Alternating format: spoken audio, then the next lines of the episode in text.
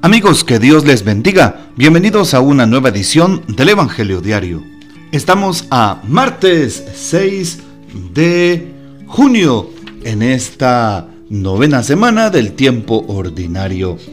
Y para hoy recordamos y celebramos en la liturgia de la iglesia a San Norberto, obispo, y también a San Marcelino Champagnat.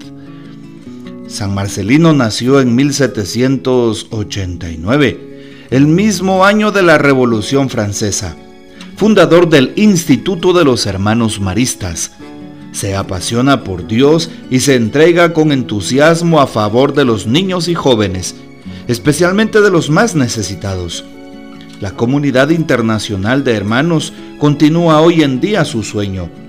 La ceremonia de canonización del padre Marcelino Champagnat fue celebrada el domingo 18 de abril de 1999 por el Papa San Juan Pablo II. Pidamos pues la poderosa intercesión de San Marcelino Champagnat. Tomamos para hoy el texto bíblico del Evangelio según San Marcos capítulo 12 versículos del 13 al 17. En aquel tiempo los sumos sacerdotes los escribas y los ancianos enviaron a Jesús unos fariseos y unos partidarios de Herodes para hacerle una pregunta capciosa. Se acercaron pues a él y le dijeron, Maestro, sabemos que eres sincero y que no te importa lo que diga la gente, porque no tratas de adular, a los hombres, sino que enseñas con toda verdad el camino de Dios. ¿Está permitido o no pagarle el tributo al César? ¿Se lo damos o no se lo damos? Jesús, notando su hipocresía, les dijo, ¿por qué me ponen una trampa? Tráiganme una moneda para que yo la vea.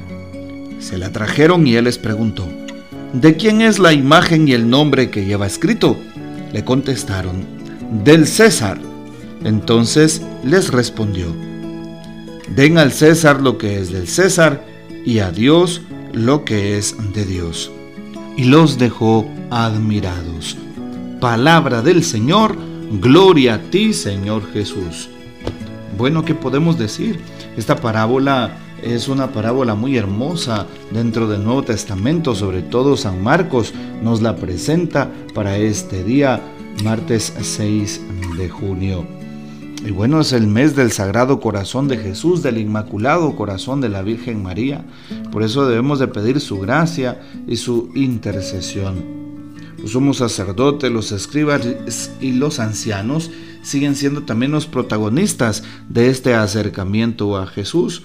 Los fariseos, los partidarios de Herodes, pues querían hacerle una pregunta capciosa, tal y como lo hacían en su tiempo los eh, judíos y no judíos se acercaron a él y le dijeron, dice hoy la palabra de Dios, Maestro, sabemos que eres sincero y que no te importa lo que diga la gente, porque no tratas de adular, a los hombres, sino que enseñas toda la verdad y el camino de Dios.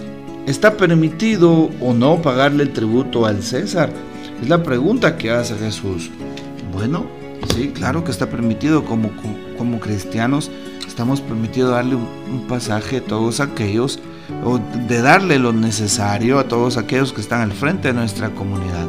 Pero qué difícil es saber que muchas veces los signos de dolor, de impunidad, pueden estar ahí presentes sin darnos cuenta y por eso debemos aprender a vencerlos. Hoy también valdría la pena eh, meditar sobre lo que dice Jesús en el texto del Evangelio y pues nos damos cuenta que empiezan a murmurar. Escribas, ancianos, eh, fariseos, maestros empiezan pues a compartir esto del sínodo y a madrugar y a colaborar en la construcción del reino. Hoy también eh, Jesús nos habla. Eh, notando su hipocresía les dijo a los hombres, ¿por qué temen a una trampa? Tráiganle más bien una moneda para que, yo le vea. Se la trajeron y les preguntó, ¿de quién es la imagen y el nombre que lleva escrito? Le contestaron, del César. Entonces le respondió Jesús, den al César lo que es del César y a Dios lo que es de Dios. Palabra del Señor, gloria a ti, Señor Jesús. Bueno, qué importante entonces lo que, lo que eh, vamos meditando. Y pues dar al César lo que es del César. Hoy Jesús también nos pone en esa consideración. Los cristianos somos también ciudadanos y buenos ciudadanos. La carta inédita San Justino en el siglo II, precisamente llamada la Apología, pues ahí varios laicos pasaban a examinarse más detenidamente, más pausadamente, con más alegría y gozo en su corazón, porque se les darán sus clases. Bueno, también le pedimos hoy al Señor que Él nos dé la gracia de no equivocarnos, de no avergonzarnos, sobre todo de la vida con Él.